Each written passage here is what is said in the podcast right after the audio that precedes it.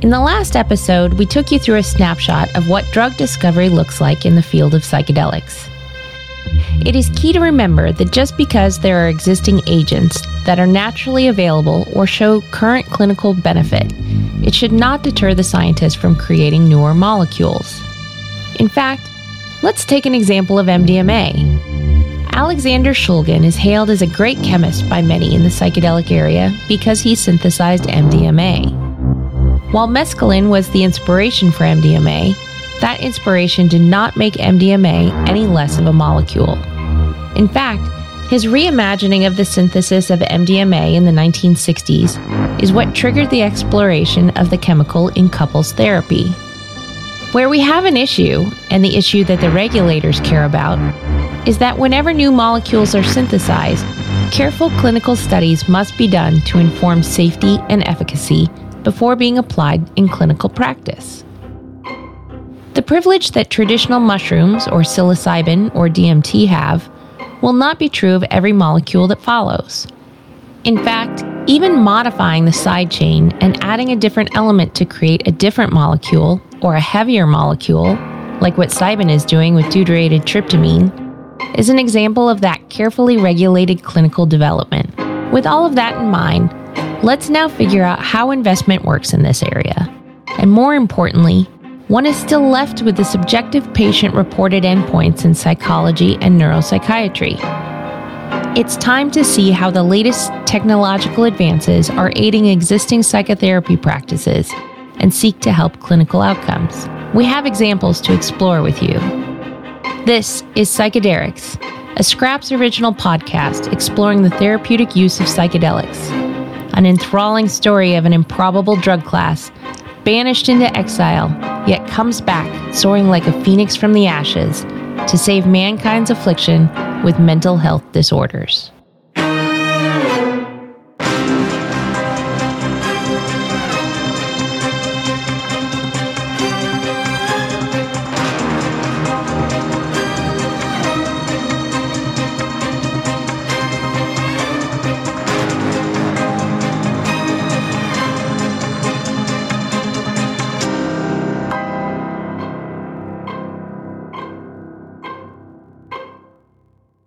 Before we go any further, it is useful to go back to the definition of psychedelic that we built at the beginning of this journey in episode 1. Having listened to every episode so far, we want you to judge if we have answered these questions and delivered on the framework that we set for ourselves.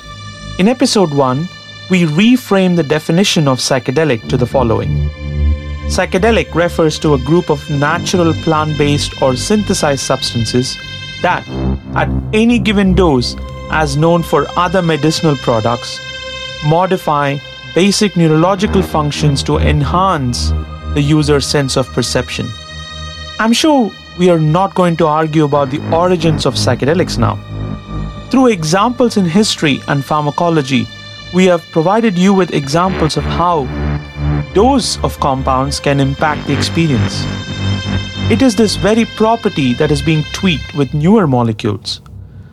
Just because ketamine was an approved intravenous anesthetic, it did not stop Johnson & Johnson to make an inhaled version of ketamine for psychedelic use. This inhaled ketamine or sublingual ketamine, as some of the newer versions are, leads to a faster absorption. So dose and delivery is everything as it governs the outcome. In a recreational setting, one must know the source, purity, and safety information before using. While people may use it without such information, it is a game of blind trust and imagination that is at play. But when we move from recreational use, as it was done in the counterculture period, to a more regulated development and clinical application, care must be taken and documentation of every effect of a given dose and response must be studied. This is exactly what companies like Cybin are doing with their modified tryptamines. Or in the case of Bright Minds Bio, where selective molecules or ligands for serotonin receptors are being studied. Now let's explore the next section of the definition we said that psychedelic molecules at any given dose can modify basic neurological function to enhance the user's sense of perception. Have we provided evidence to this? Are you sure? We think we have. We have shown through evidence in literature and in experience, starting from episode 5 onwards, that psychedelic molecules do not produce hallucinations, and the term hallucination is a misnomer. In fact, they alter the basic physiology of the brain to the extent that enhanced connectivity on the brain's cortical surface enables these visions and sensory changes. But one still cannot entirely identify or understand how a fundamental reset of the thinking of any given person happens. But we see evidence of this in studies with MDMA for PTSD and alcohol addiction, and with psilocybin for major depressive disorder. And we also added to the definition by stating that for a typical psychedelic molecule, psychotherapy and follow up is as integral to its use as the drug itself. The drug provides a shortcut to the psychologist to unlock the patient's mind to work with the patient to rebuild it back up during the integration session. So, in a way, modifying the basic neurological functions during the drug therapy and beyond is what aids the integration sessions with the psychologist. We have now determined that the delivery of a psychedelic drug through a healthcare system needs regulated availability, safety demonstrated via clinical trials, a healthcare system that will be adept at handling both drug and psychotherapy. The latter is fundamentally different to how the healthcare system currently operates. Therein lies the challenge.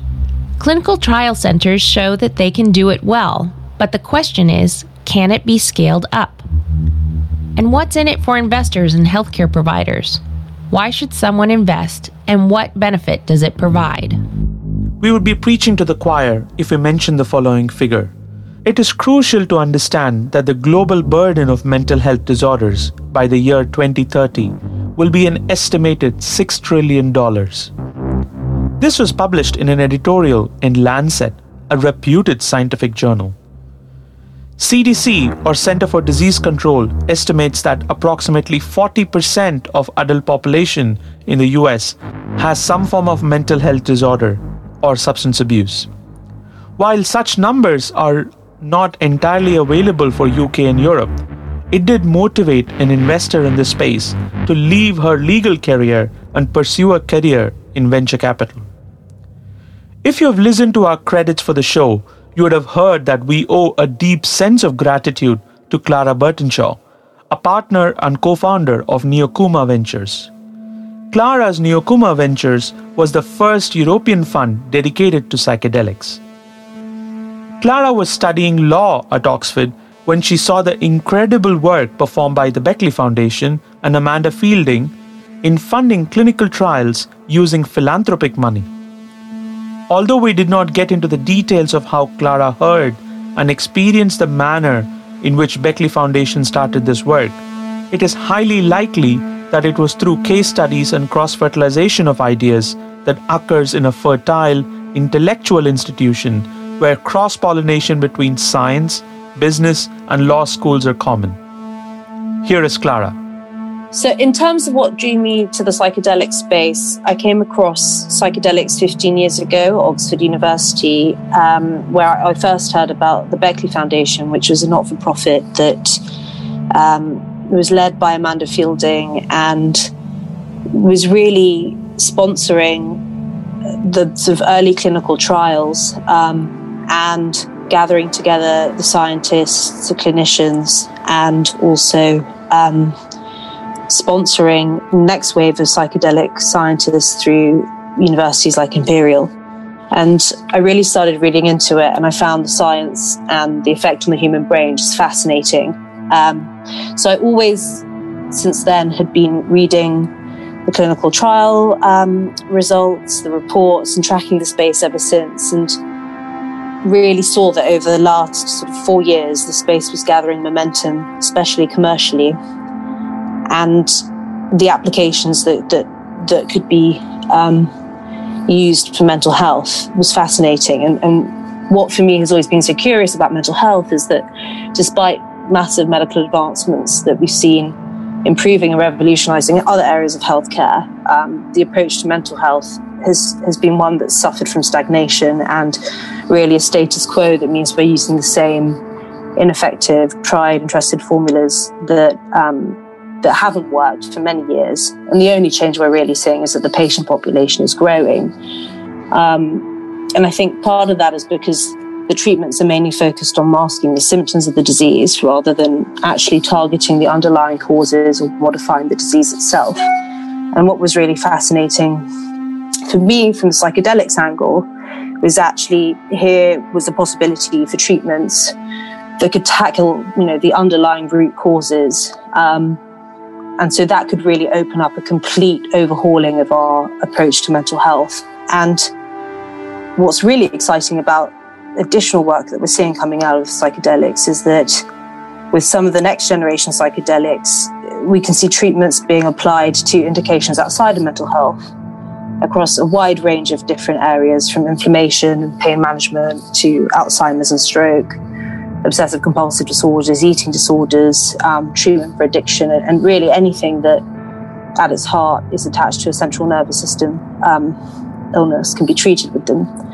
Um, so, in terms of the psychedelic space, I think we're really at this crossroads now where we're seeing science, we're seeing the clinical and anecdotal results, um, and we're at a turning point now where the investment um, is gathering a pace and people are really talking about it, and it's a mainstream point of conversation now. And I think you can't really even pick up a newspaper without seeing something on the topic um, these days. So, it's really been a sort of gradual transition um, into this space from having worked at, um, you know, in, in, quite a cutthroat industry to wanting to move into something more mission driven that I think is present and, and we're seeing in everyday life. And if you know us at Scraps, we are always keen to go behind this iron curtain that many scientists and executives provide as a template answer. Sure, Claire was interested in the space, having been exposed to it and tracking the potential and emerging data. But there had to be a deeper personal connection that made her quit her legal career and pursue venture capital as an investor and raise her own fund. I'm sure her investors in the fund cared about her personal journey too. Let's go behind the veil, shall we? Here is Clara again.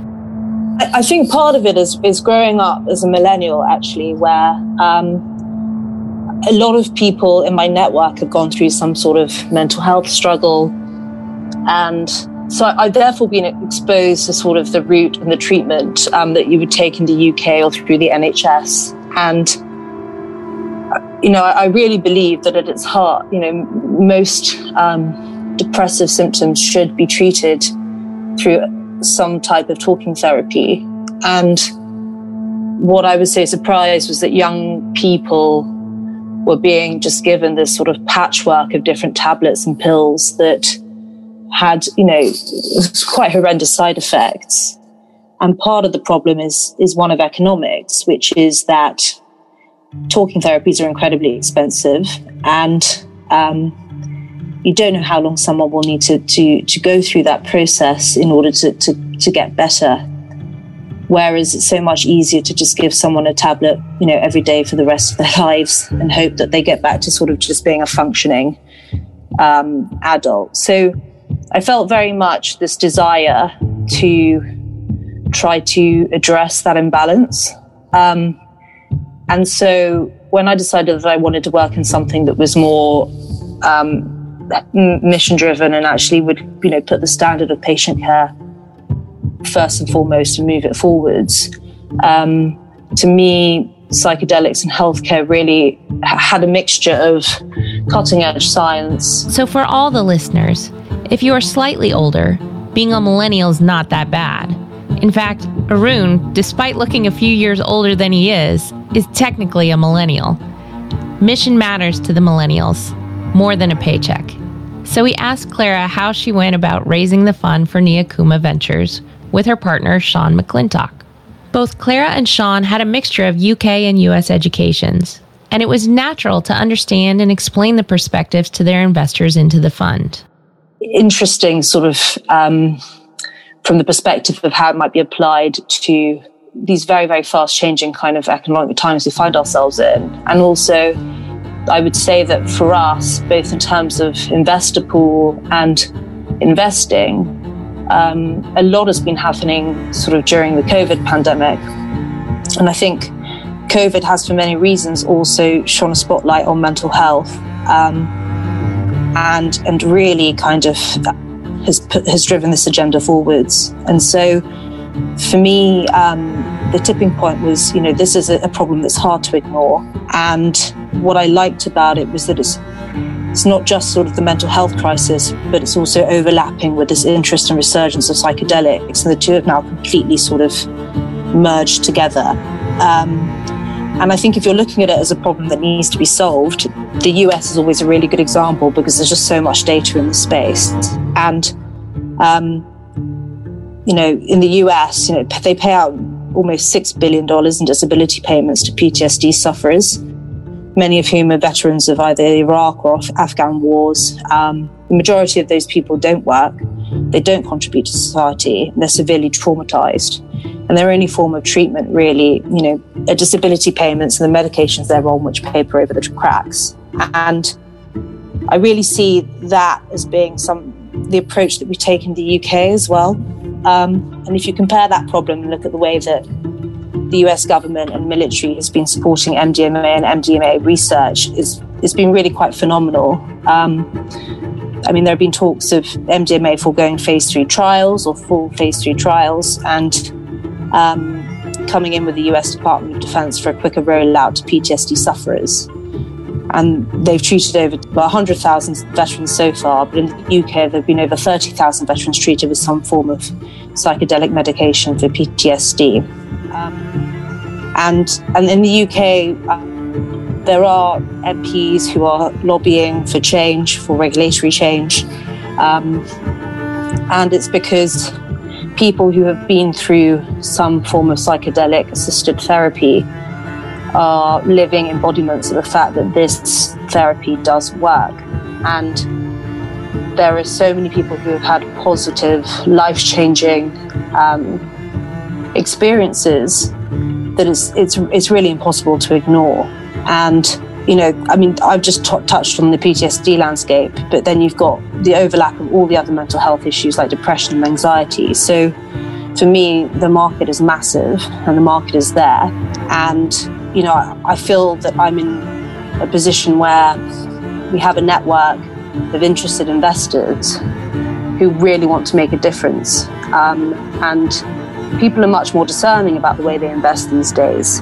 You know, they don't, it's not just about making a quick buck. People want to do well and do good with their capital. And there are so many exciting companies that are now looking at this space um, that you know, for me, it's this is a really interesting mix of pairing a fantastic idea or piece of science or research with capital and knowing who wants to invest where and being able to really link those those together, um, which is really not so different, I suppose, to what I was sort of doing in private equity, which was you know you had a great brand or a great team, and it was about matching them with the right capital to to drive the business forwards. And so I really enjoy that aspect of it, but I think it's really hard to be a value investor in the space and really not sink your teeth into the science because on the drug development side, that's so important. And it's really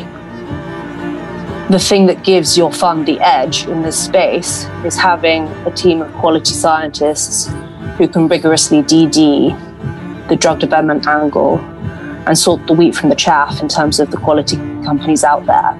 Um, so, you know, I, I think these days, if you if you want to be an investor ahead of the game, you have to spend the time reading the scientific journals, the papers, and speaking to the scientists. Um, because if you're an investor just flipping through a deck, you're never going to have um, the ability to sort of uh, cut through a lot of the BS which is out there in the industry. As explored in episodes five, six, and seven, we know that patients with mental health disorders are given pharmaceutical agents as first choice therapy before talk therapy is provided. Keith Abraham, one of our veteran contributors who suffered from PTSD, told us what the patient journey is like and how difficult it can be to approach and open up to talk therapy.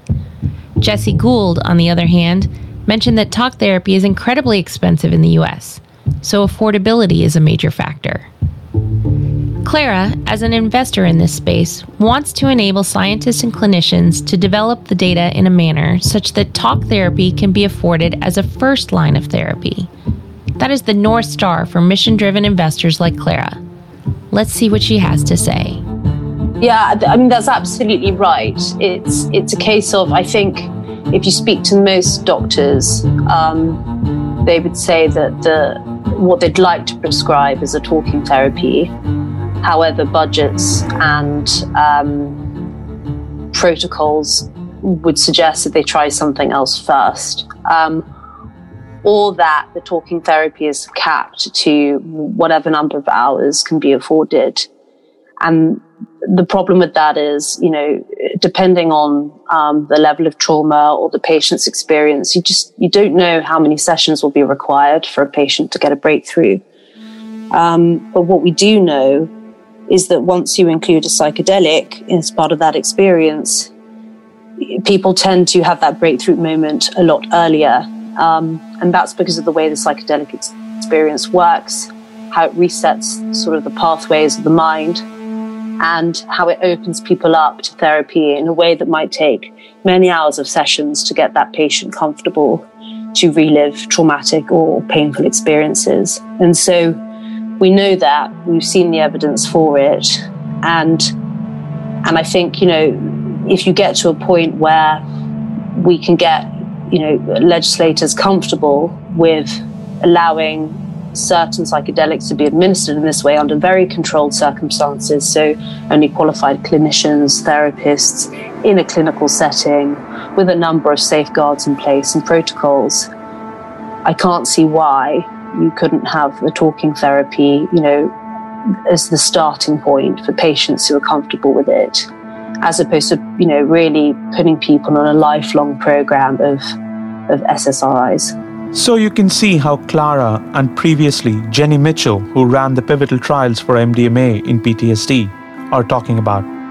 They're talking about careful, regulated clinical practice with the highest safeguards in place in contrast to the period in the 1960s where everyone and anyone could have access to a psychedelic. And many psychologists, in fact, took it with their patients like Timothy Leary, or providing a psychedelic experience to anyone who asks for, like Humphrey Osmond providing it to Aldous Huxley. No more free candy.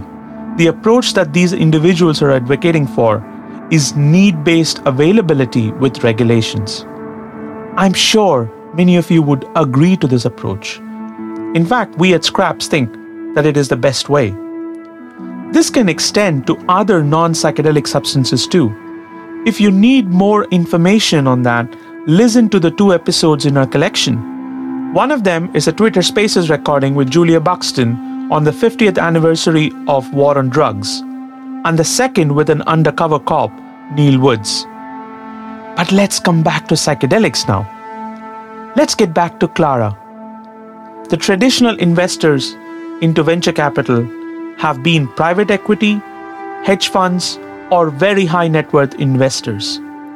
Typically, these organizations and individuals rely on fixed income returns for their customers, so tend to gravitate towards pharmaceutical and biotech stocks in life sciences.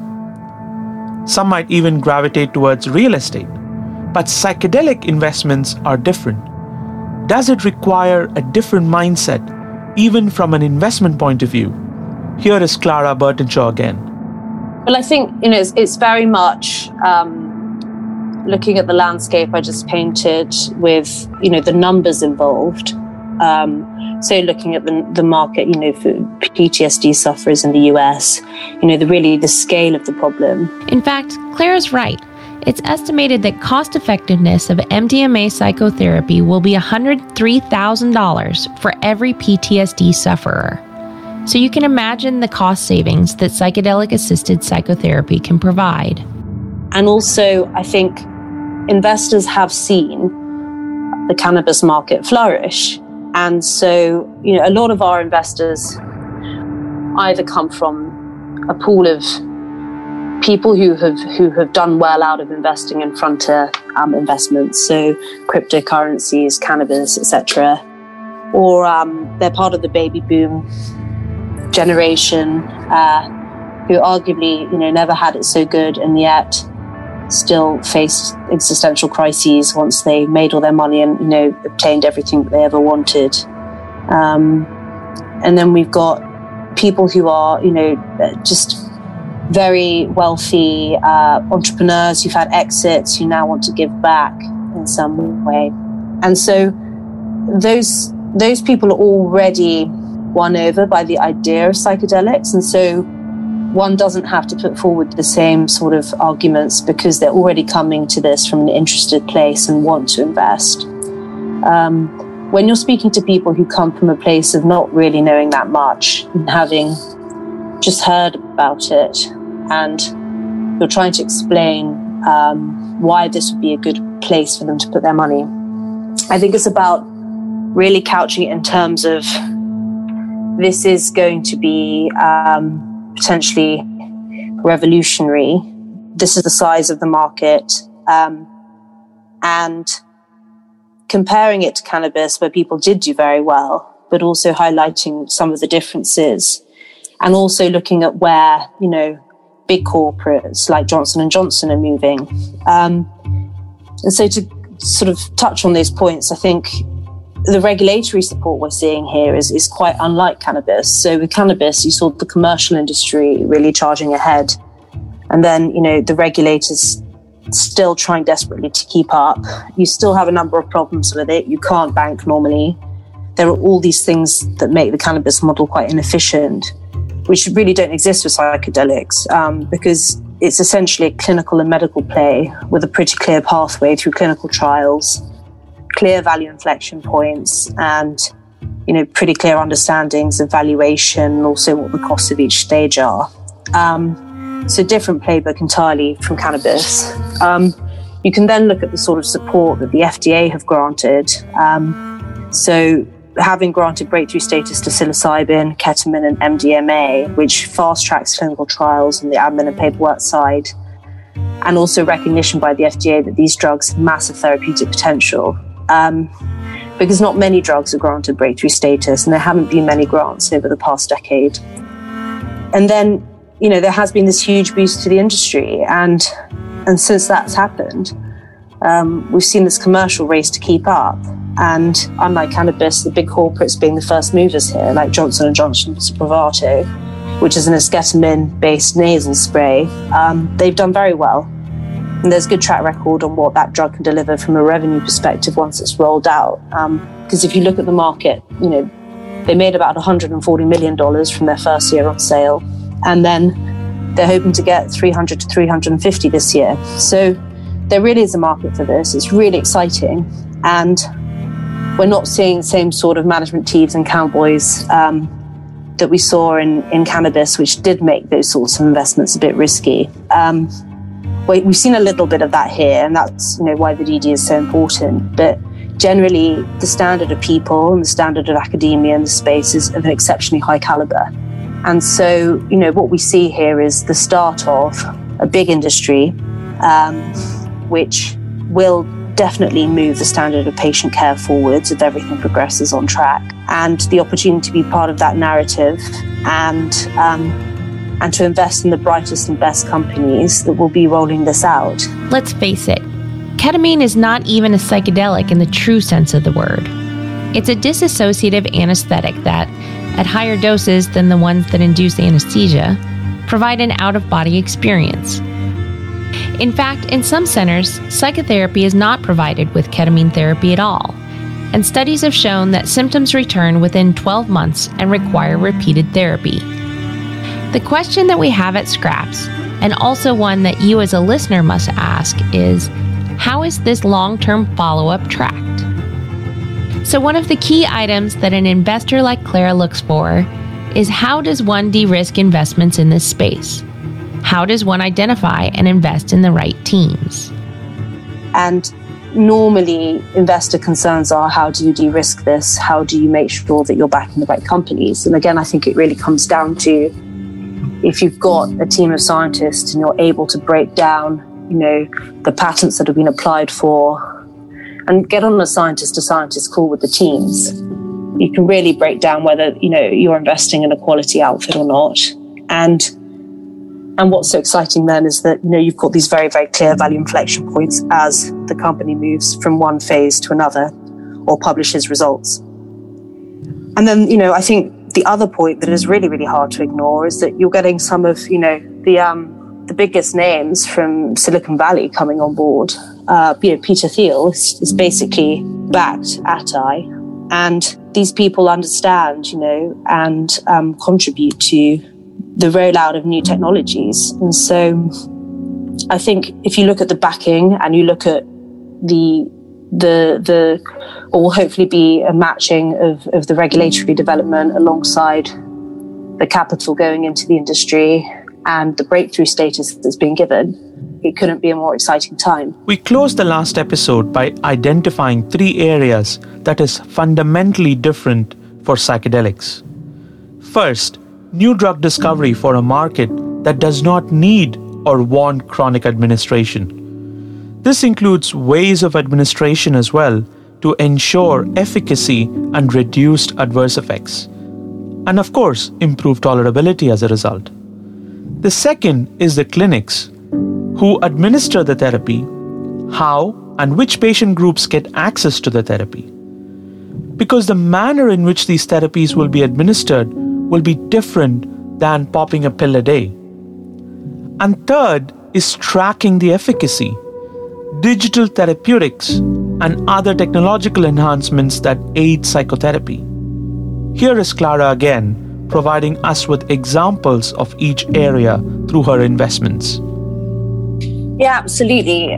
We're investing across three different pillars. So the first is drug development, um, which we've spoken about, that is more akin to sort of life sciences and biotech. Um, the second bucket is across clinicals um, and clinics. And then the third bucket is the the platform side, so digital therapeutics and the picks and tools of the industry. So you tend to see this um, we first, you know, we expected the first wave of activity to be on the drug development side. Um, so companies looking at the creation of, of, of these drugs and how they're going to get them into patients. Then you would see the next stage being clinics popping up um, as part of a distribution model. You know, once the drug is developed, this is how we're going to um, distribute this across the market. Um, get patients into these controlled settings and make sure that they're going through the right sort of before and after care programs for things to be administered safely. And then with the platforms and the picks and tools, you know, what's really interesting here is that there is going to be a huge amount of value coming out of data aggregators in the space. So platforms working with clinicians or with patients, um, tracking their progress, how well their treatments are going, any side effects, how are they feeling, perhaps incorporating digital biomarkers as part of that, or part of, you know, the set and setting approach. So, you know, the way in which you go into your treatment and, and the way in which it's administered have a huge bearing on what that psychedelic experience might look and feel like. And so, some really, really interesting um, people looking at the way that technology can interplay with this. So, um, for example, Mendel Kaelen is looking um, through WavePaths at how music can play a role um, in a psychedelic assisted therapy and is looking at clinics um, to work with on that. And then we're seeing really interesting um, platforms that are looking to assess the pain points and what that industry might look like and create solutions. So, one particular platform that we're looking at is looking at connecting um, patients and clinicians, almost like a quality sort of control management piece. So, a patient who wants to try, for example, a ketamine assisted therapy would want to look at who could provide that sort of treatment within their area and you know perhaps look at reviews of that of that therapist get to know them before they embark on this journey with them. And then those therapists themselves, you know, often have trouble actually getting the prescriptions required. Um, and so, if there could be an interface that both connects the patient with the clinician and then the clinician with the prescription required, uh, you know, is there a way of doing this in a transparent way, putting quality control and patient care at the forefront? And so, you know, I think you'll see that it's not just about the drug development and the clinic side, but the entire industry that grows up around this um, to standardize and improve patient care. And so, for us, you know, our first port of call was looking at what are the really interesting drug developers in this space. And so we started off with investments into different drug developers. We went into multiple rounds of Atai Life Sciences. Um, we invested in Beckley Psytech, which is the drug development arm of Beckley. Um, another company we're really excited about, Bright Minds Biosciences, which I won't go into much more detail because I know that you've spoken to them, but um, who have developed a pipeline of seven drugs, and each drug is going to treat an indication that could be worth, you know, it's a billion dollar market. And they're working with, you know, one of the only actually granted patents in this space. A smaller UK company looking at DMT called Small Pharma, and then we have another company also incorporated in the UK called Eleusis. And each of those companies is taking a slightly different approach. You know, with Atai and Beckley looking at first, second, and third generation psychedelic developments. And um, then we've got um, Bright Minds looking at next generation with you know some of the most well-known veteran drug hunters developing programs across 5-HT2A, 5-HT2C, and a combination of both of those.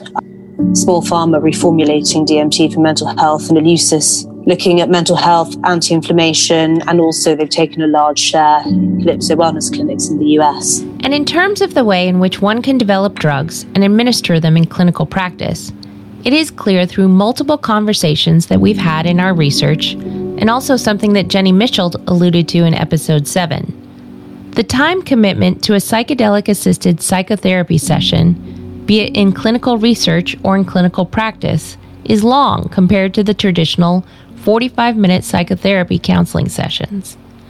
We asked Clara, how does this factor into the equation, and how comfortable is she as an investor? And finally, what is the opportunity for innovation? So, okay, so I, think I think there are two points here. I mean, the first is we've really only engaged and spoken to um, clinicians that are focused on psychedelic assisted therapies, and so they're not um, general therapists who who then want to sort of turn their hand to a psychedelic assisted therapy. That's not to say that therapists won't start doing that when this becomes more mainstream. And actually, there are lots of platforms um, out there who are looking to address that. So, through proper training models, training programs, um, and also, you know, uh, linking individual therapists to a model where, you know, they're supported by CRM, they're supported with like the latest know how. Um, and supported from, you know, sort of a total integration um, perspective and technology. Um, but if you, you know, I think part of what we're seeing a lot of the drug development companies doing is controlling that period of time. Um, so, you know, it doesn't make sense for someone to go on a six to eight hour psychedelic trip off of psilocybin because, you know, that, that these sessions need to be focused and couldn't be more than one to two hours at a time. So half of the challenge is creating synthesized forms of these drugs that can be taken safely where you can control the amount of time that a patient is suspended in a psychedelic space. And, and, and that's part of the challenge. And that's what a lot of companies are, you know, taking for their solutions. So yeah, you wouldn't be looking at your regular one hour therapy session here. You would be looking at sessions where you may have two or three sessions involving a psychedelic. And for every session involving a psychedelic, you then have a couple of hours of spread out therapy to unpick what was learned during those psychedelic trips. And so you can see from that that you might have a combination of, you know, a two, two and a half hours psychedelic trip, and then a follow up session of an hour, another follow up session of an hour, and a further follow up session where the therapist unpicks everything that came from that psychedelic trip. And with each psychedelic trip, you know, it's an incredibly powerful experience. People who go through these say that it's often, you know, one of the most uh, overwhelming and beneficial sort of turning points in their life. You know, it's not something that can be delivered in rapid succession over like a couple of weeks. You need to have the correct sort of before and after care. People need to be sort of handheld as they try to make sense of this experience for themselves immediately afterwards. They need to be integrated back into, you know, normal routine afterwards. And the idea is that, you know, you would then follow up later, go through the material that came from that and work through it with the patient. So not each session would be like so long as to be difficult to deliver. It would be tailored. And I think that's also where digital therapeutics and the platforms really have a role to play. It's about tailoring the particular experience or the treatment according to that patient's needs. And so there, I think we'll see a lot of flex and slightly different approaches depending on the clinic or the clinician and their preference as well and how they deliver the therapy because each therapist has a slightly different approach, has developed their own set of protocols or how they administer the treatment according to what they find has worked well with their patients or how they want to deliver the treatment. So I think, you know, it's not really a one size fits all approach here. Um, it's incredibly varied. And, you know, the idea is that it will be patient focused and patient led. So, in terms of thinking through what Clara has just said, and also going back to Jenny Mitchell's interview, it's clear that psychedelic assisted psychotherapy is kind of keeping up with the 21st century model of personalized medicine, where you're tailoring the therapy to suit the needs of each individual. Yeah, I mean, there are what we're seeing in the main are either platforms that are part of the experience um, to improve that side of the assisted therapy. So, you know, whether it's providing um, personalized music based on biomarkers and how that patient's feeling, or um, connecting people with the right type of clinician, um, connecting clinicians with a model where they can get uh, the prescriptions required. And we're also seeing a lot of apps really that track the patient's experience or people who are dabbling in this recreationally or as microdosing so that people, you know, much in the same way that you've got, for example, apps for women's menstrual cycles like Flo, where people can keep a track of their own experiences and how they're feeling and really monitor their progress. Um, the same sort of thing being applied to people with psychedelics. And then there's a whole host of, of platforms out there that are, are designed to make the clinician and therapist life easier through standardized training, connecting individuals in the network, um, creating CRM systems to help um, with patient care, um, monitoring, and and and you know uh, continuous training. So I, I, think there are there are lots of different platforms being devised um, in this space, and I think the challenge is going to be often that you know the early mover does a lot of hard work, and then a competitor comes in as the incumbent and has improved um, through the first movers' experiences. Um, but but generally, I mean, I I think we're seeing this across the board in terms of uh, in terms of digital therapeutics and you know the the way that healthcare is generally moving, which is to be more holistic, individualized, and focused to that person's needs. And I think a lot of that has also, and the attitudes towards that have been accelerated through the experience of COVID and people being treated, you know, in a different way. Um, We've certainly seen in the UK, for example, that through the pandemic, you know, people have not had to make or not been able to make face to face appointments with their GPs. A lot is being done remotely. And, and I think that has really sort of changed the way people are looking at, at how treatment can be delivered. Um, and so what you will see is people taking healthcare sort of more into their own hands and people trying to devise solutions so that that can be done safely.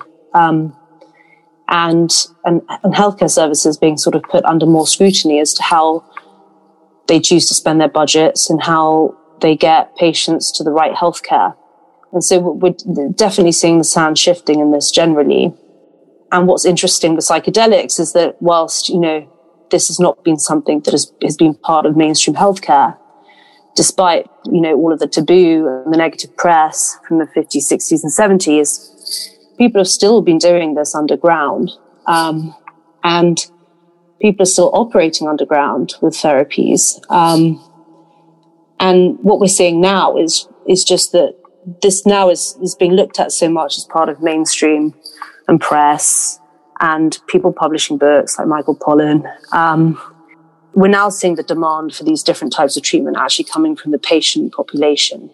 And so when the patient approaches their GP and demands to have psychedelic assisted therapy because that's the type of therapy that they've read about and they want to take, the GP actually in the UK already has some discretion to prescribe this and they can do and they and they do. When they do then you may go down the private route but it can be prescribed by the gp um, and so i think as people become better educated about the results and how this works i think it, it will be it will be sort of a revolution that's led by the patient suffering and and education around this area. So i think it, it's a really really interesting crossroads. And when you look at how this is paid for, you'll see that, you know, it may be the case that the insurers don't want to insure the psychedelic assisted therapy part, but actually they, they start insuring all the ancillary aspects of the treatment. Okay.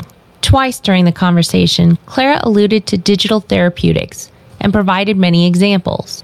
And one example that struck us was an example that Clara provided. It was of a company called WavePaths, and one must say it's a truly digital therapeutic. While most of the companies in digital therapeutics are apps or software platforms that collect data from the user, WavePaths is, and we repeat, a true digital therapeutic. Confused? Well, we're here to rectify that and provide the evidence. We connected with Mendel Kaelen, the CEO of WavePaths. And before we go any further, we want to provide you a scientific nugget after all, we are a science podcast, so it should come as no surprise to you. One of the PhD students at Imperial College published a paper with two of his mentors, Robin Carhart Harris and Professor David Nutt, in the journal Psychopharmacology. This 2018 paper explored an interesting argument for set and setting. We know from traditional ceremonies and dating back to the books written by Mike Jay that singing dancing and drums in the Mesoamerican cultures were a big part of the experience. Then, when mescaline came to be widely used, subjective experience could be modified depending on the type of music that was used. It's a different matter to the music that was created under the influence of psychedelics, but we will let you debate that in the bars, pubs, and if you avoid these drugs, over a cup of a stimulant, coffee. This paper, published in 2018, explored the relationship and the characteristics of the music played during psychotherapy sessions and its correlation to subjective experiences. In fact, it is now common knowledge among psychedelic therapists that patients would ask for a specific album or a type of mood music in a session. So, in a subjective world, how does one systematize this? The author of this paper, published in 2018, was Mendel Kaelen himself, when he was a PhD student at Imperial College, London. After graduation, Mendel took his hypothesis further and founded WavePaths. Let's hear from Mendel. What we are building, we are, we are actively translating our scientific insights all the time into a technology, which is in essence a musical instrument for the new generation of care providers that allows those care providers to have access to and, and work with a fully flexible, dynamic musical environment to constantly provide the best, ideal, supportive climate for patients undergoing these experiences. and find very simple, intuitive way to adapt music to the changing therapeutic needs of patients and thereby increase the patient experience and the therapy outcomes, as well as the therapist experience. Not to not to be overlooked either, because being a psychiatric therapist is quite a um, challenge in itself with many questions and, and, and, and unresolved questions in itself. Instead of taking a clinical or neuroscience approach to psychedelics, we asked just how Mendel used a musical approach to research and now develop a product. Sure. Um, so my name is Mendel Kaelen. Originally, I'm from Holland. I'm born and raised in the north uh, east of the Netherlands. Went to university uh, in Groningen, a city in the north. I originally studied biology, marine biology more specifically. At some point, I switched to neuroscience really because I got increasingly fascinated by consciousness and the many questions that are unaddressed or unanswered around the nature of consciousness. In that um, period, I got introduced to psychedelics. Um, this was in 2004, and I read everything I could. I became increasingly interested in both the historical uh, richness around this topic, the anthropological, historical uh, data around the use of psychedelic plants and mushrooms and cacti and you name it all around the globe and their therapeutic potential. And then I learned about organizations like MAPS and Heffter and the Beckley Foundation and others. And it became very clear that I wanted to contribute to this uh, very young, emerging, but very promising field, in my opinion. Um, back then, uh, university professors and colleagues were frowning whenever I even used the word psychedelic. Uh, times have that that has changed very very radically, especially the last few years.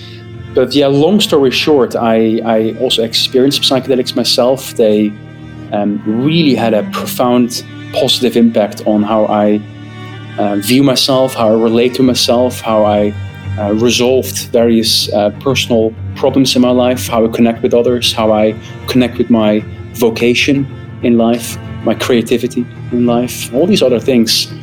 Uh, I lived in the Amazon jungle when I was 21 for a number of months, experienced ayahuasca, um, um, lived with a particular one shaman for two and a half months, um, and eventually moved back to Holland, fin- finished my bachelor degree, finished my master degree. Um, and at the same time, always had a very strong connection also with music and, and sound art, or sound more generally speaking. Grew up in a very musical family. Um, always at that moment, it felt to me as if I needed to make a choice between pursuing a scientific career to study psychedelic therapy or pursue a creative career and make music or, or make sound art. Uh, only when I was starting my PhD at Imperial College London, there was one moment where I realized that these two topics, psychedelics and music, are actually very closely related to each other. For strange reasons, it didn't dawn upon me earlier than that, but there was this one moment where I realized how closely connected they actually are. And my supervisors, my PhD supervisors, David Nutt and Robin Carhart Harris, they're very supportive when I um, brought up various arguments of why I believed it was important to study the combination of music and psychedelics. And that became my main topic in my career.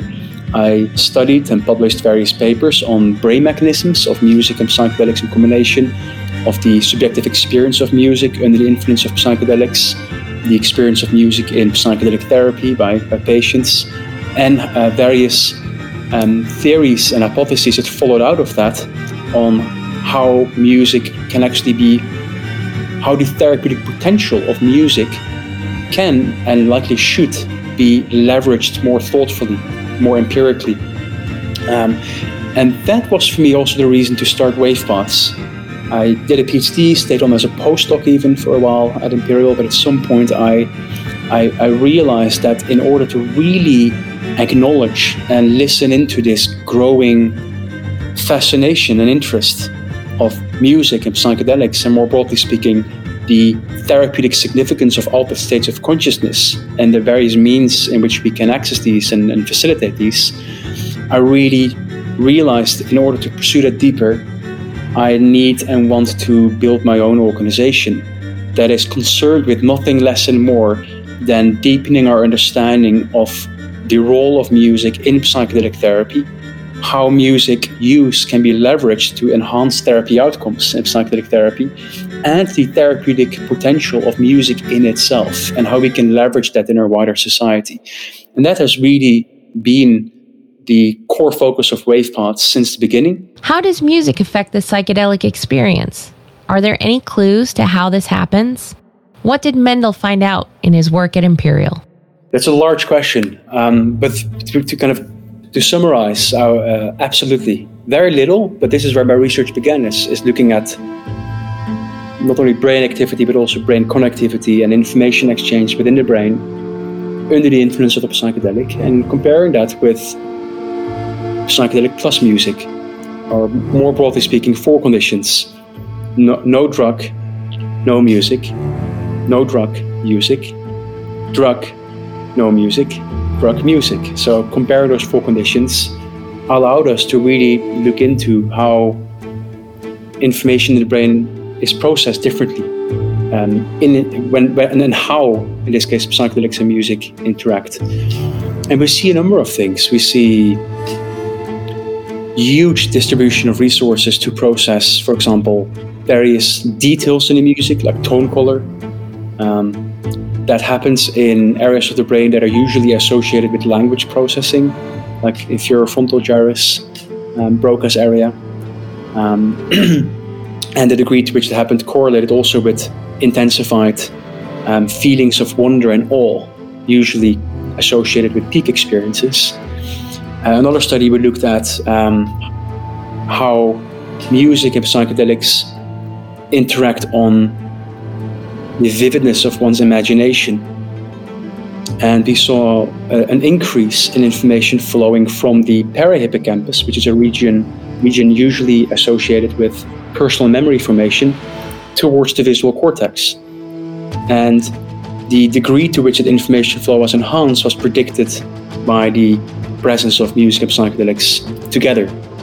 And, that, and, and, also that, that was modeled as a real and understood as a real synergy, a real interaction effect. So not one plus one is two, but one plus one is, let's say, 10. Um, so that, that, that study in particular um, suggested that there was a real interaction effect between psychedelics and music that interact to enhance information flowing from one region to another region more than, much more than we do without the presence of music. Ancient practices grounded in music can get a new artificial intelligence based product for psychotherapists? Is that the inspiration? So, how does music influence therapy? Here is Mendel again. Music plays an integral role in ceremonies all around the world when you look at traditional usage. Of course, there's examples where psychedelic medicines are not used, but music is, in that those cases, a very central component to the um, re- religious medicinal ceremony. But wherever there is uh, psychedelic plants involved, music is also deeply involved. If you speak with the shamans, they often explain that the music is as important as the plant medicine itself and as sacred as the plant medicine itself, um, and that they really work in synergy with each other. Now, when you move forward in time to the Western world in the 50s, where many scientists and therapists were trying to get their head, heads around this very new, novel class of compounds and their relevance for science and therapy.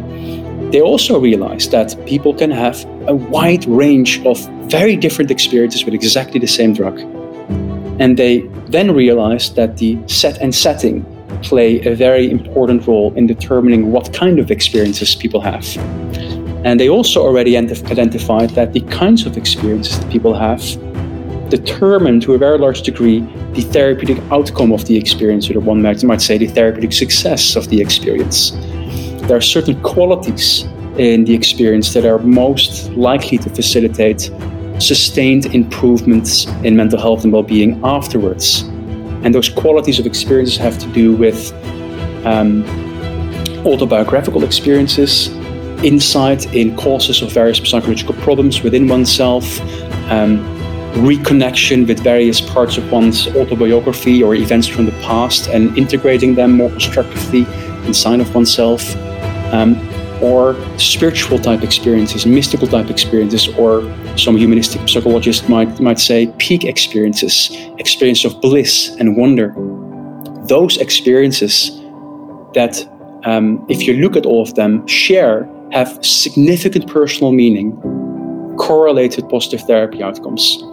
Now, when we again move forward in time from 50s, 60s, 70s into the psychedelic renaissance that is happening right now, um, um, and this is also where my research um, began, we are starting to validate some of these hypotheses more empirically and then to add further insights in, in what, how these variables impact the experience, how we can work with, this, with these therapeutically.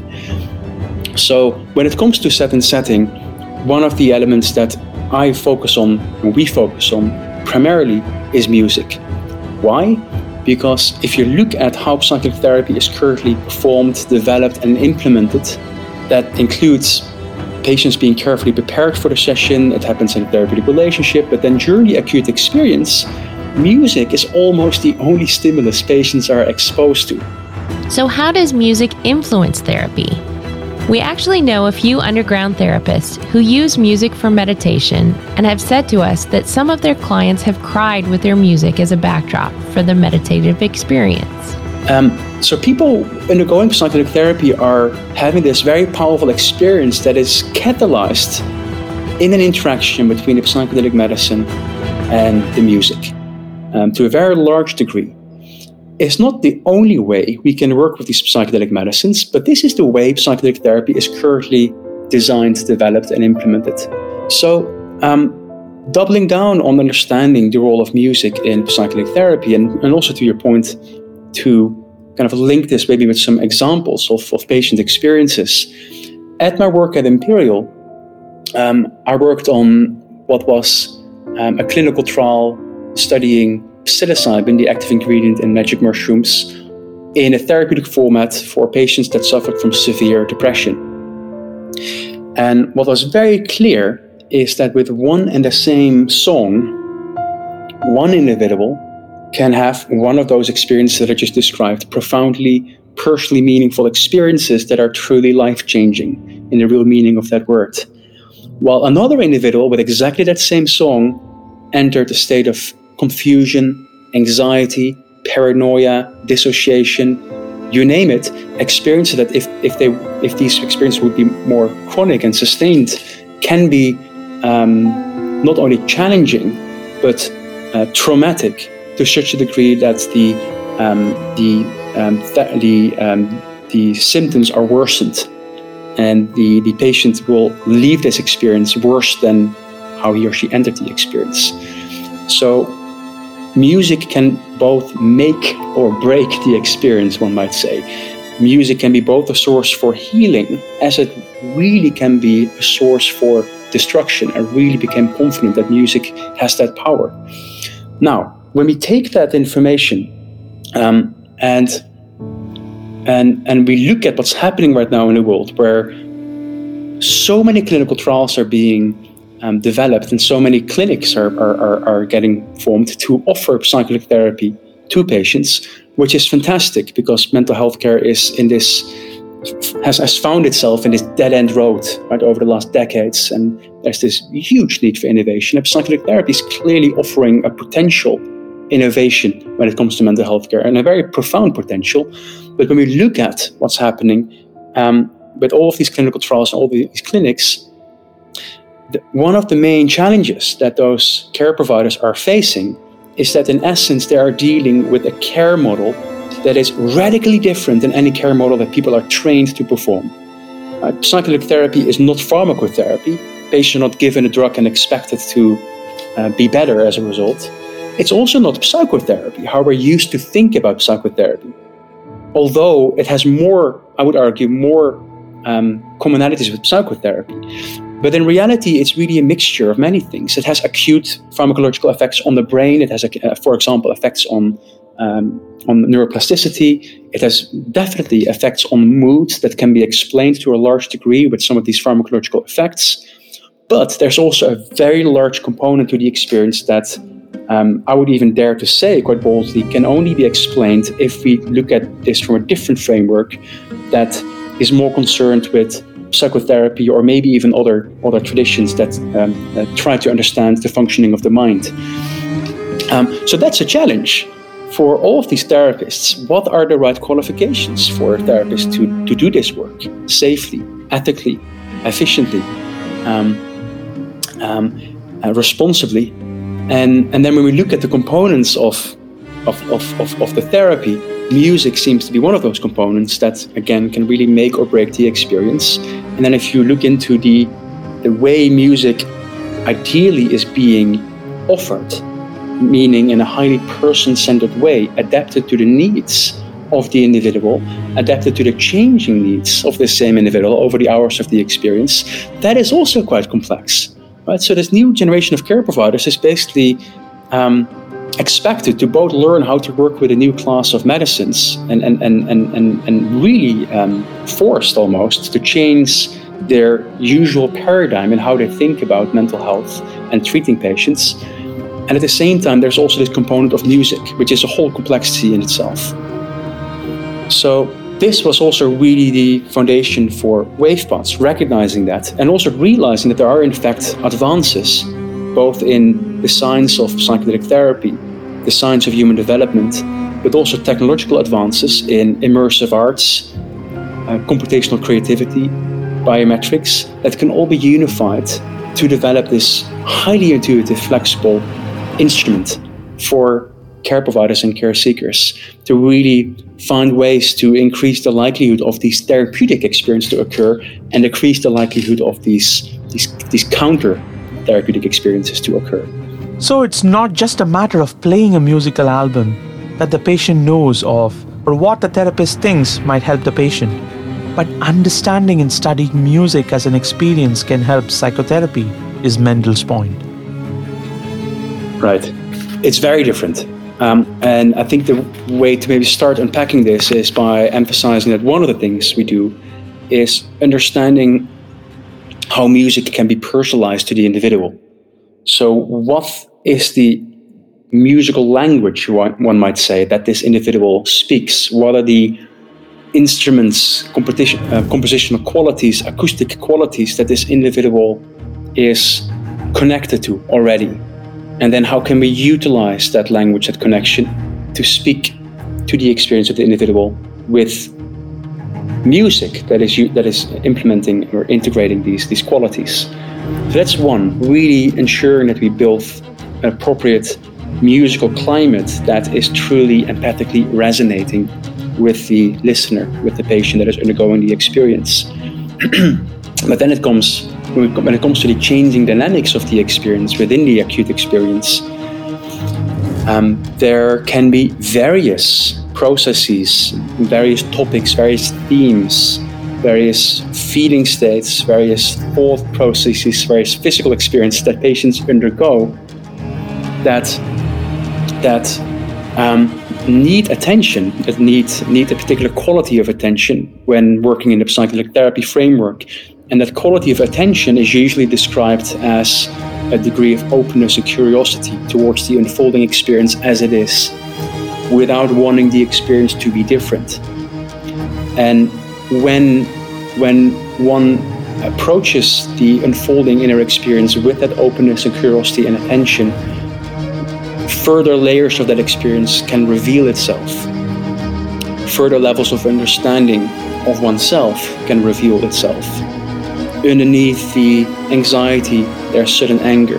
Underneath the anger, there is sudden sadness underneath those tears that are currently being released, there is a memory that was forgotten or a thought that suddenly brings a lot of clarity around a relationship that has been unresolved for way too long and all the feelings that are accompanying that experience. Uh, so the, the, the, there's many ways to phrase these philosophies that are implemented in psychedelic therapy, but at the very at the very end, uh, one might argue that at the, at, in the very essence, what facilitators, care, care providers are aiming for is for the individual to become more whole, become more total, more integrative for whatever has happened in the past, and less defensive, less dissociated from various parts of oneself. And those defenses, those associations are there always for good reasons, right? Because they were traumatic or overwhelming or too painful. But in a safe therapeutic climate, like in psychotherapy, it's a, it's an opportunity to become more more whole, more integrated.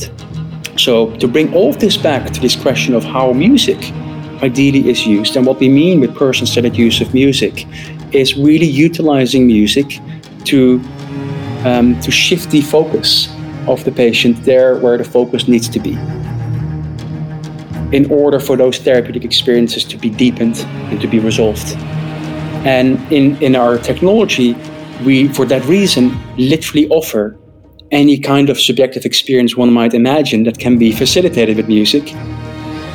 And then the emotional intensity of that experience, all at wish, all um, on control, um, to find those sweet spots, so to, so to say, for patients to work through those experiences. Um, and that is uh, partially done manually, but we're also working on various biometric integrations to support that process further.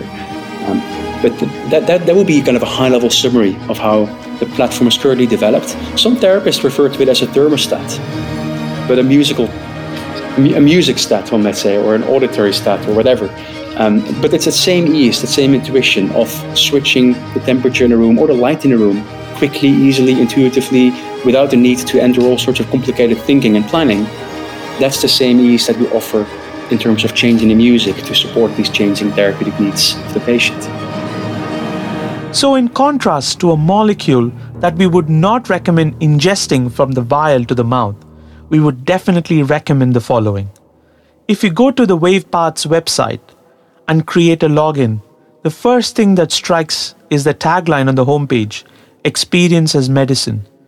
But when you create the login, you will see a colored display screen which enables you to click through on all sides of the circle and change the tonality and the sound that suits your mood for the day. This is a publicly available information, free to use tool on the WavePaths website. But we are sure that WavePaths has much more trade secrets and patents in this space. Let's hear from Mendel. So we, we do that both algorithmically and manually. And it's really up to the therapist and the patients how much manual changes are wanted. But those changes can be anything that they deem is important in this moment.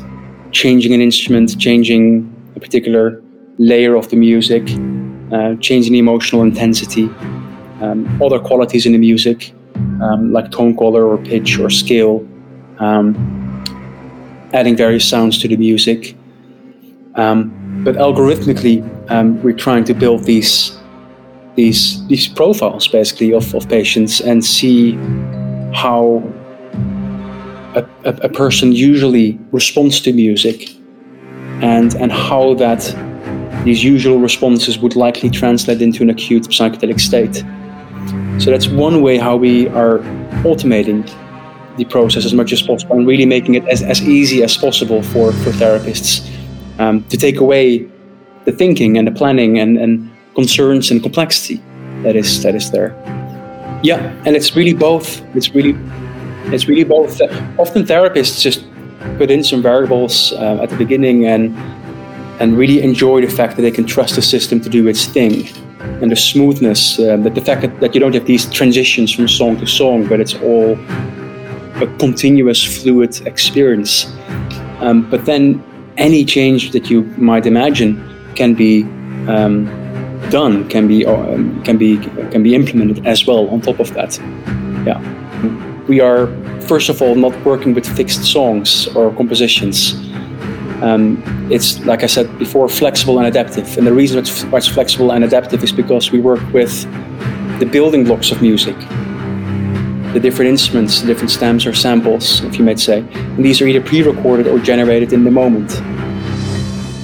And and and and and and, and therefore any anything can be blended and mixed and remixed all the time in real time to create the desired sonic constellation in this moment for the, for the for the listener. Sonic constellation? If you thought that we, as a science podcast, did not talk or like spirituality, we finally spoke of how a subjective musical identity can guide a psychotherapy session and how technological improvements and innovations can aid in providing a tool to the psychotherapist. In fact, WavePaths has done exactly that. The beauty of this digital therapeutic is that it's already generating revenue. And at the time we spoke to Mendel, it was in use in 11 different countries, including the US, Canada, parts of Europe, and Australia. And another aspect that we came to know of was the fact that different psychedelic substances can alter the aural sensitivity. We asked Mendel if this is true and if there's an opportunity to make or set a framework for a particular drug by avoiding a few musical attributes and highlighting others. Here's Mendel's response. Well, it's not, it's not known in the public, and this is another example of why I felt there needs to be an organization like WavePaths to really double down on all of these outstanding questions that are so important. And one of them is understanding how sound and music perception is different from different molecule to different molecule, and comparing ketamine, MDMA, psilocybin, all the tryptamines very actively. And that is exactly what we're doing. And I can't disclose too many details on that as we speak, but this is exactly one of the things that we are studying and integrating adaptation to the medicine in question, adaptation to the individual traits, and adaptation to the process of this person in a moment. And then really bringing it all together in one, one framework. All right. So we spoke to an investor who invests in highly promising companies in the area. We spoke to a digital therapeutics entrepreneur who was convinced, much like many in the area, that music is an experience and an integral part of the psychedelic experience. Yet, the experience is subjective.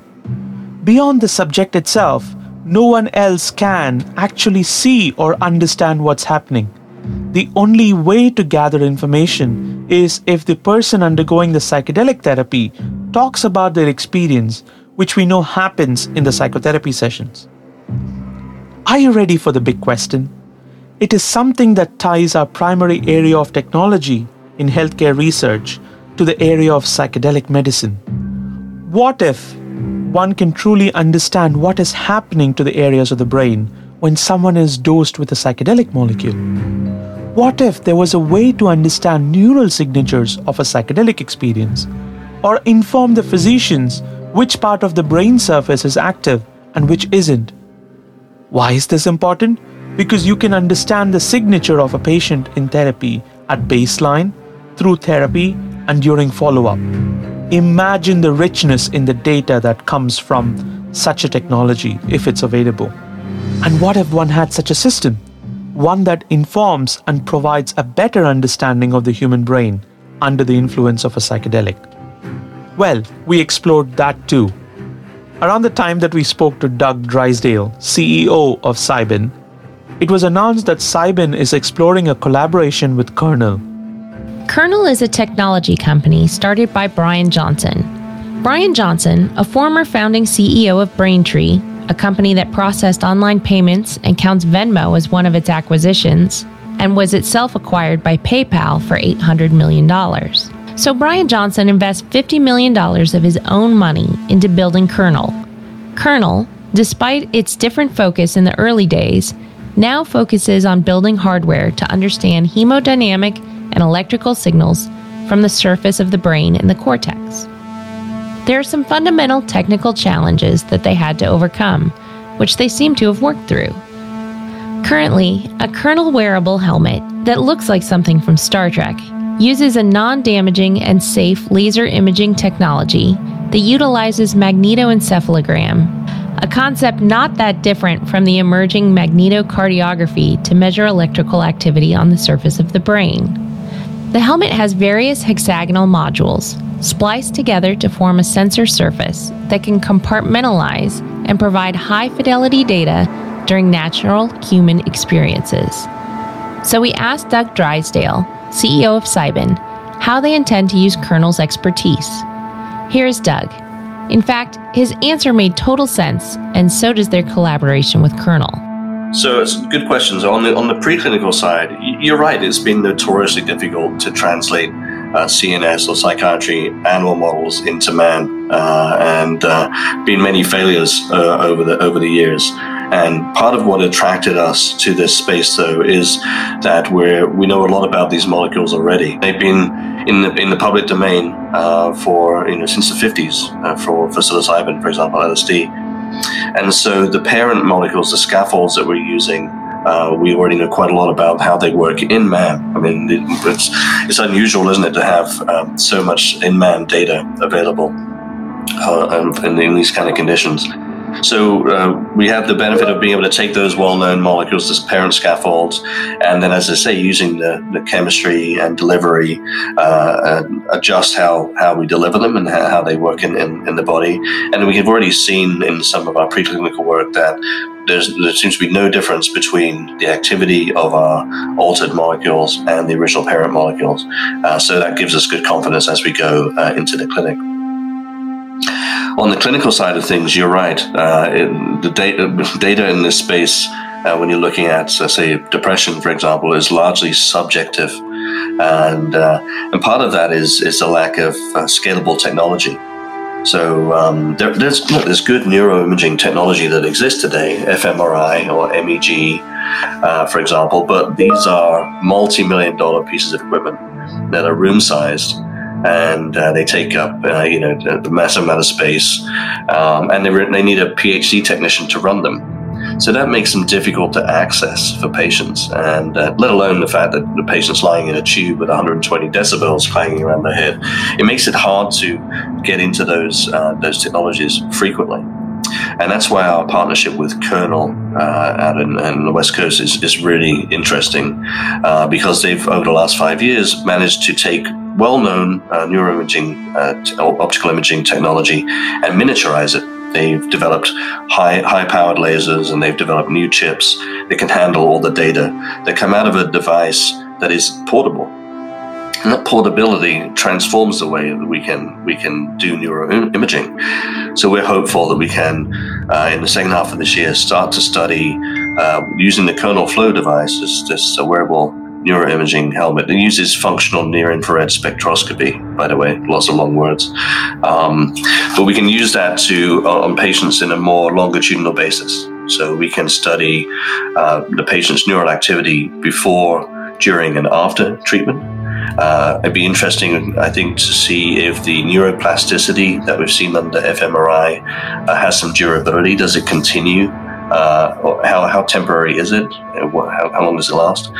And uh, I think also when you get down into lower doses of these molecules, sub-perceptual doses where do we still see neural activity or, or, or changes in activity at those levels?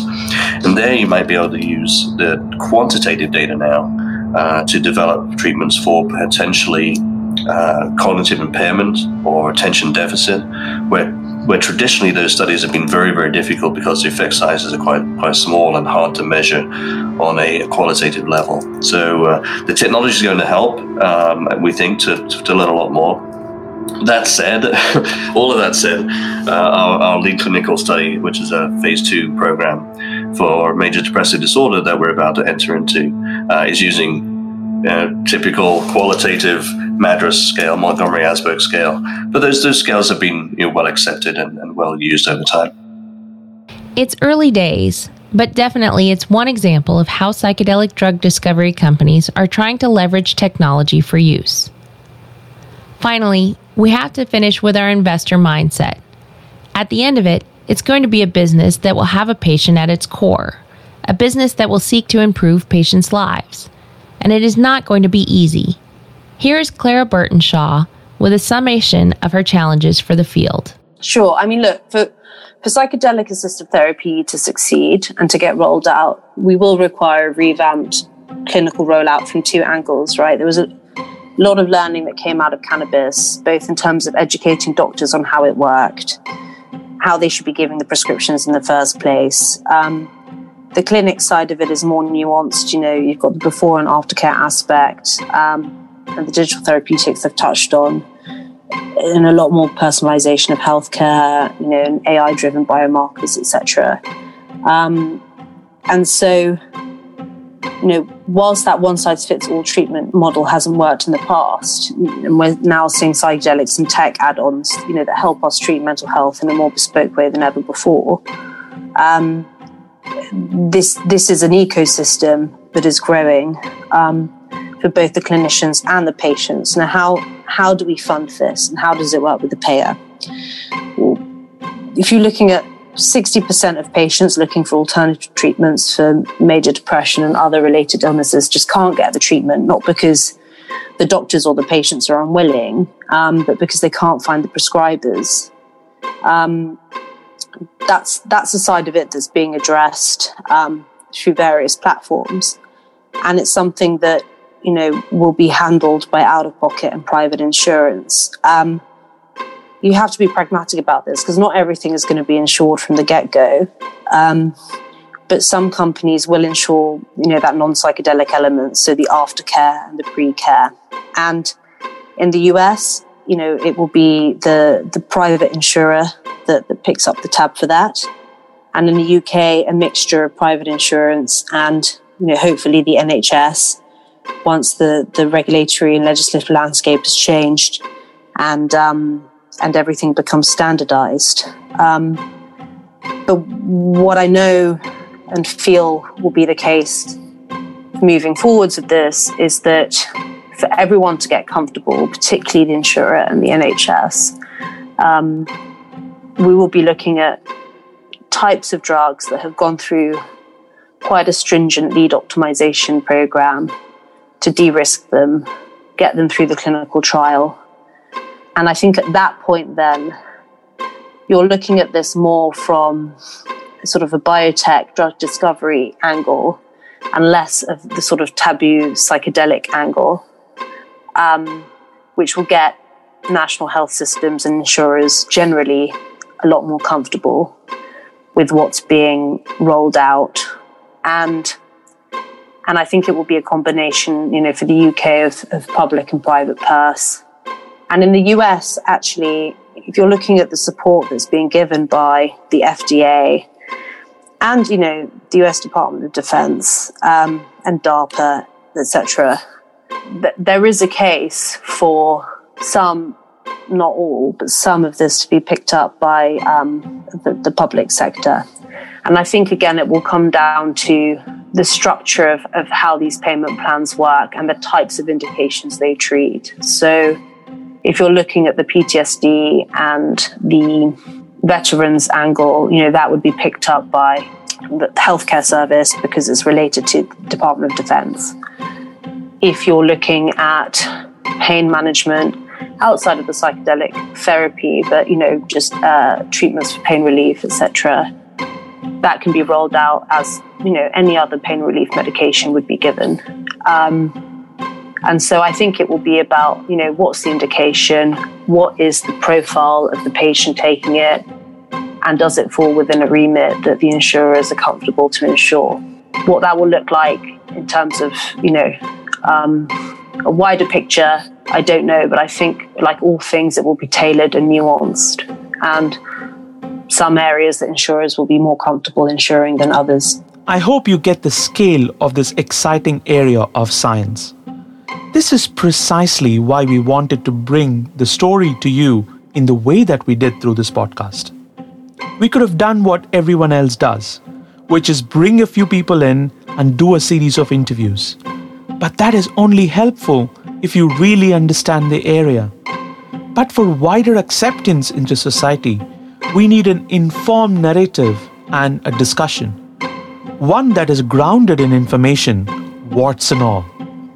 Have we solved every problem? No, not at all.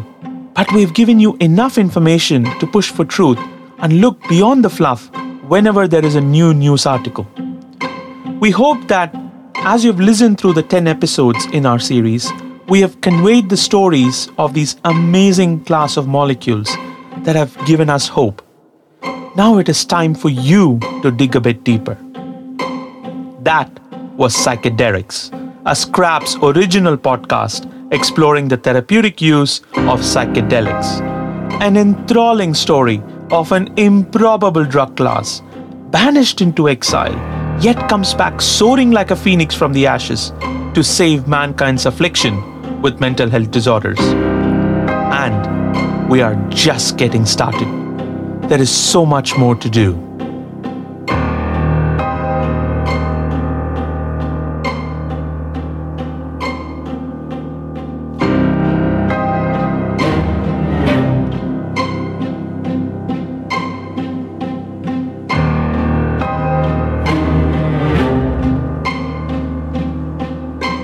You've been listening to Psychedelics.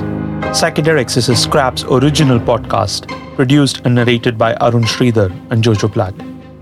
Scraps is a volunteer run organization created by Arun Sridhar and Jojo Platt to disseminate factful stories of science, scientists, and innovators as a service to the world. Select research for this podcast series was performed by Sharina Rice.